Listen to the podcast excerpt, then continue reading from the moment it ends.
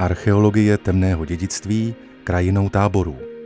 Podcastová série o nacistických a komunistických lágrech na českém území, po kterých se doslova slehla zem. Díl třetí Nikolaj. Já jsem třeba jsem měl rozdrácenou ruku, to jsem měl úplně vředy na obou rukách, jestli to bylo právě rudou nebo čím, to bylo opravdu jedno z nejhorších pracovišť. Tady nebylo možné zřídit koridor, který by vlastně zablokoval tu komunikaci. Proto, jak vzpomínají vězni, to bylo řešeno prostřednictvím toho, čemu vězni říkali případně sovětský nebo ruský autobus.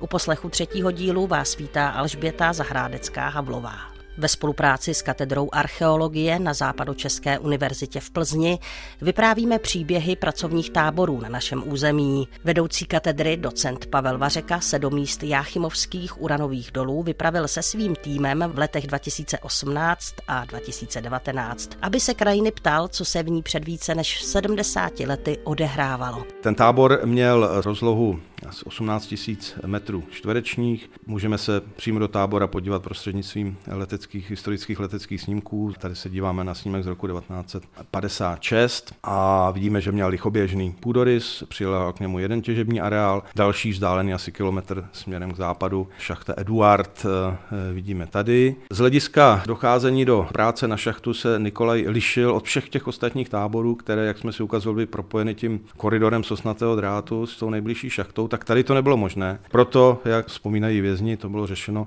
prostřednictvím toho, čemu eh, vězni říkali případně sovětský nebo ruský autobus. Osobně tuto metodu zažil jeden z bývalých vězňů, Jiří Málek.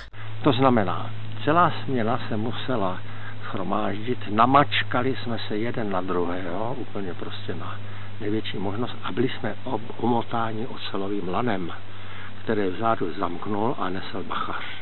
Po únoru roku 1948 se Jiří Málek podílel na ilegální spravodajské činnosti pro skupinu Barandov. Ta byla napojena na exilové vedení Národně socialistické strany. Dne 30.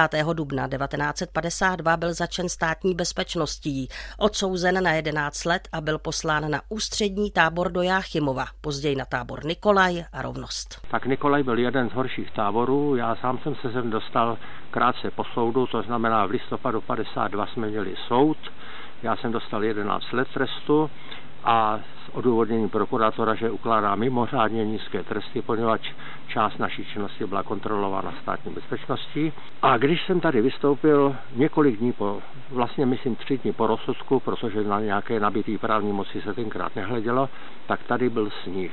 Do toho konce roku 1952 to ještě jak šlo, ale počínaje lednem 1953 tady vznikl veliký mohutný hlad, který kdyby býval trval dlouho, delší dobu, tak mohu říct, jsme to skutečně nemohli přežít. Ten hlad trval asi do léta tohoto roku, to znamená 53, kdy šachta, vedení šachty pochopilo, že takto se slávili lidé nemohou pracovat a nemohou podávat výkony. Čili pak se zlepšilo stravování, což nebylo z nějakých humanitních důvodů, ale z toho, abychom mohli vůbec pracovat. Tábor Nikolaj byl situován u frekventované silnice z Jáchymova na Mariánskou a to je zřejmě důvodem toho, že zmizel prakticky beze stopy. Pokud o něm nevíte, tak na těchto místech nic neuvidíte. Při sondáži archeologové pod povrchem našli destrukce staveb mocné až jeden metr, což jsou trosky budov tábora, které byly strženy buldozerem, splanírovány nebo rozježděny. Archeologie temného dědictví krajinou táborů. Díky rozsáhlému archivu organizace Paměť národa přinášíme také vzpomínky politického vězně Zdeňka Kovaříka, který se od mládí aktivně účastnil skautského hnutí. Po komunistickém převratu se stal jednou z mnoha obětí likvidace skautingu. Byl začen 29. září roku 1950. Poté strávil půl roku na samotce ve vyšetřovací vazbě STB. V březnu následujícího roku byl ve veřejném procesu spolu s dalšími skauty odsouzen podle paragrafu 231 za údajné spojení s cizí velmocí a pokus o přechod hranic na 11 let. Nejprve byl asi na pět měsíců umístěn na pověstnou věž smrti. V táboře L strávil celkem dva a půl roku. Poté byl přemístěn do tábora Nikolaj. Přišla tam všechna ruda a ta ruda se třídila podle kvality a ta nejkvalitnější ruda se drtila na drobné části, na granulát zhruba kolem do 5 mm a ta se potom musela nakládat do barelu, to byla velice namáhavá práce naložit do těch barelů, protože každý barel musel mít minimální váhu 60 kg. Dnes každý šachty ta ruda měla takovou tu velkou hmotnost, některá byla taky hmotnostně lehčí, takže to potom se muselo dobíjet kladivama, došťouchávat to dobíjet kladivama. To byla opravdu otrocká práce. Opravdu otrocká práce. A tohle to trvalo až eh, to dobíjení barelu, já jsem tam taky dělal, dělal jsem tam asi 4 nebo 5 měsíců, tak to trvalo až někdy do října nebo do listopadu toho roku 1,50, pak se tam dal třasák, ale to, to bylo jako práce z bláta dolů, že pojede ten třasák, tam se ta eh, ruda natřásala, na takovým zvláštním zařízení v těch bar, s těma barelama se natřásala ruda do těch barelů, aby se tam toho co nejvíc vešlo, jenomže tím se zase, zase na druhou stranu zvyšovala, maximálně se zvyšovala prašnost takže tam bylo prachu a my jsme neměli a neměli jsme možnost jakýkoliv respirátory, to znamená, že jsme se nemohli chránit proti vdechování, neměli jsme žádný brýle, to znamená, že každou chvíli z nás někdo měl zánětý spojivek a jakákoliv rána, když potom se, když se někdo třeba škrábnul, protože tam těch, takových těch oděrků to byla běžná záležitost, tak to většina, většina těchto těch ran hnisel, nebo se do toho stává nějaká infekce.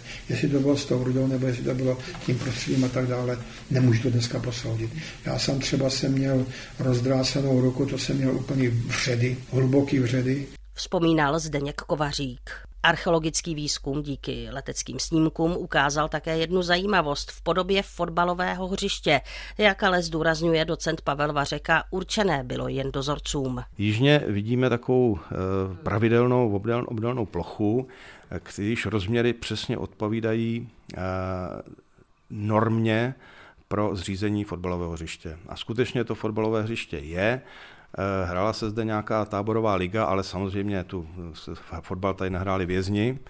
Eh, ti vzpomínají, že tady fotbalové hřiště bylo, kde hráli dozorci, aby ve volném čase také měli nějaké sportovní vyžití. A vězni, když se vraceli v zimě udření ze šachty, tak museli odklízet na vátý sníh, aby si mohli dozorci zakopat. Ještě jedno takové hřiště nacházíme u tábora Mariánská, takže byla tady nejméně dvě hřiště eh, pro dozorce. Eh, dokonce v případě tábora Nikolaj se zachovali eh, v archivních zdrojích inventáře sportovního vybavení, takže víme přesně, kolik tady bylo kopaček a kolik tady bylo ponožek a trenírek, kolik míčů pro dozorce. Archeologie, Ano, a to, když se pak tady posuneme dále a vidíme současný stav, to znamená dnešní relief na trojrozměrné rekonstrukci na základě eh, skenování terénu z, z letadla, které umožňuje velice přesně eh, vymodelovat vlastně to rozměrné ten relief, tak to hřiště tady krásně vidíme a i dnešní návštěvník, pokud tady zajde do, do hustého lesa, tak najednou se ocitne na, na zarostlém původním hřišti. Pozůstatky tábora se nacházejí 950 metrů severovýchodně od vrcholu Hřeben při východní straně silnice na Mariánskou. Terén pokrytý lesním porostem a zarůstající náletovou sněhovou vegetací je z části plochý a z části se mírně sklání k východu. Dodnes je možno rozpoznat v podobě terénní hrany jeho východní nároží tábora a mělká rýha lemuje také část jeho východní strany ve svahu. Na jižním okraji tábora můžeme dodnes nalézt pozůstatky ohrazení, jako jsou vyvrácené dřevěné sloupy natřené asfaltem, role ostnatého drátu a železné zátarasy. Archeologický odkryv realizovaný v roce 2018 popisuje šéf výzkumu Pavel Vařeka. Pozorný návštěvník tam uvidí takovéto povrchové pozůstatky, jako jsou tady v tom případě to chodníček, který vedl do parku jižně od takzvaného domu kultury vidíme pěticípou hvězdu, obklopenou nějakou parkovou úpravu a přímo k tomuto místu parkově upravenému s pěticípou hvězdou vedl chodníček. Bez pochyby to celé budovali vězni a ten chodníček je lemován kameny. Udělali jsme tady sondu a přesně jsme zjistili, jak to celé bude budováno, jak to vznikalo. Najdeme tady třeba hrany, které eh, představují pozůstatky obvodů jednotlivých vězeňských baráků. Takže to místo tady poskytuje celou řadu detailních informací, aniž bychom vlastně začali kopat, tak si můžeme udělat představu o tom, co se vlastně zachovalo na povrchu. My jsme tyto informace sdíleli s bývalými vězni, měli jsme tu čest natáčet rozhovory přímo na místě, například s panem Málkem nebo s panem Manderholcem a jich vlastně jsme se ptali, co tyto pozůstatky znamenají. Tady se vlastně ukázalo, jak ten hmatatelný záznam dokáže otevírat paměť eh, těch, kteří zde byli vězněni, že ten hmatatelný záznam má obrovský význam i v případě rozhovoru s, s bývalými vězni. Najednou to celé není abstraktní a oni si vzpomínají na konkrétní věci, na konkrétní události, spojené s, přesně s tím místem. Najednou ta paměť se jim skutečně otevře a stejně tak jsme pak postupovali, když jsme provedli sondy, provedli jsme odkry a našli jsme jednotlivé artefakty. Našli jsme třeba kartáček na zuby. Ukazoval jsem to třeba panu Málkovi a ptal jsem se, měli jste takové předměty? A říká ano, kdo měl štěstí, takový měl. Zmiňovaný Zdeněk Mandrholec dával po únoru 48 najevo nesouhlas s tím, že komunisté převzali moc v zemi. V roce 51 musel nastoupit na povinnou vojenskou službu. Vadilo mu, že se má cvičit na boj na obranu režimu, který nenáviděl. Sloužil v posádce, která byla umístěna v Nové říši v bývalém klášteře. Z něhož byli násilně vystěhováni řeholníci.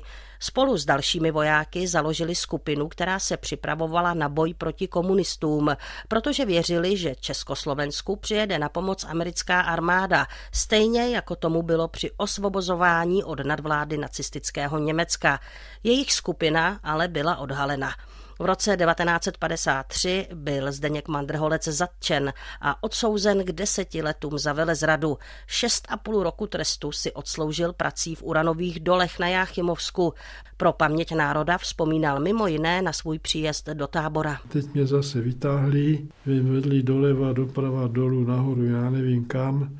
Tam mi to sundali, sundali mi pouta do náha vyslíct. Teď mi tam hodili ty vyšetřovací cvilink, jak se tomu říkalo, a zase mi zavázali oči, teď mi zase někam vedli, nevím kam, tam je dali do jedné místnosti, to byla taková kopka, to je 2,5 krát 4,5 metru veliká, mi to sundali, tam už jsem nebyl za zaváznýma očima, akorát v rohu, takhle byla turecká mísa, to byl takový, takový kohoutek, se studenou vodou, ale ten se mohl pustit jedině, když to povolil bachař. A u stěny byl takový stružok dlouhý, který se, a deka tam byla, od rána od 6 hodin až do večera do 10, do 10 se muselo chodit. Sem a tam, sem a tam, furt chodit.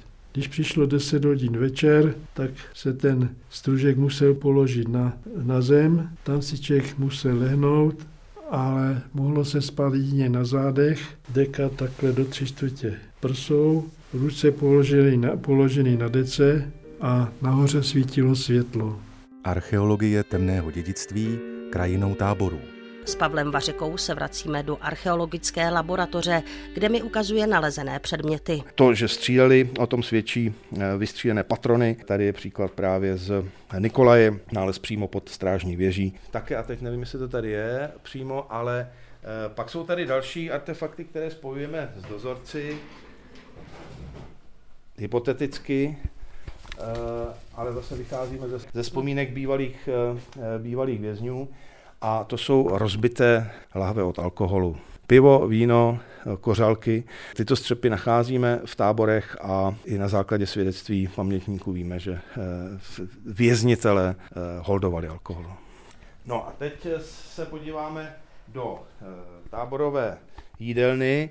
Předpokládáme, že takto stolovali dozorci. Vidíme tady standardní porcelánové talíře, třeba velká polévková mísa ještě k dozorcům, to souvisí s konzumací alkoholu, které, které se oddávaly věznitelé, tak tady je kalíšek z placatky rum pačes.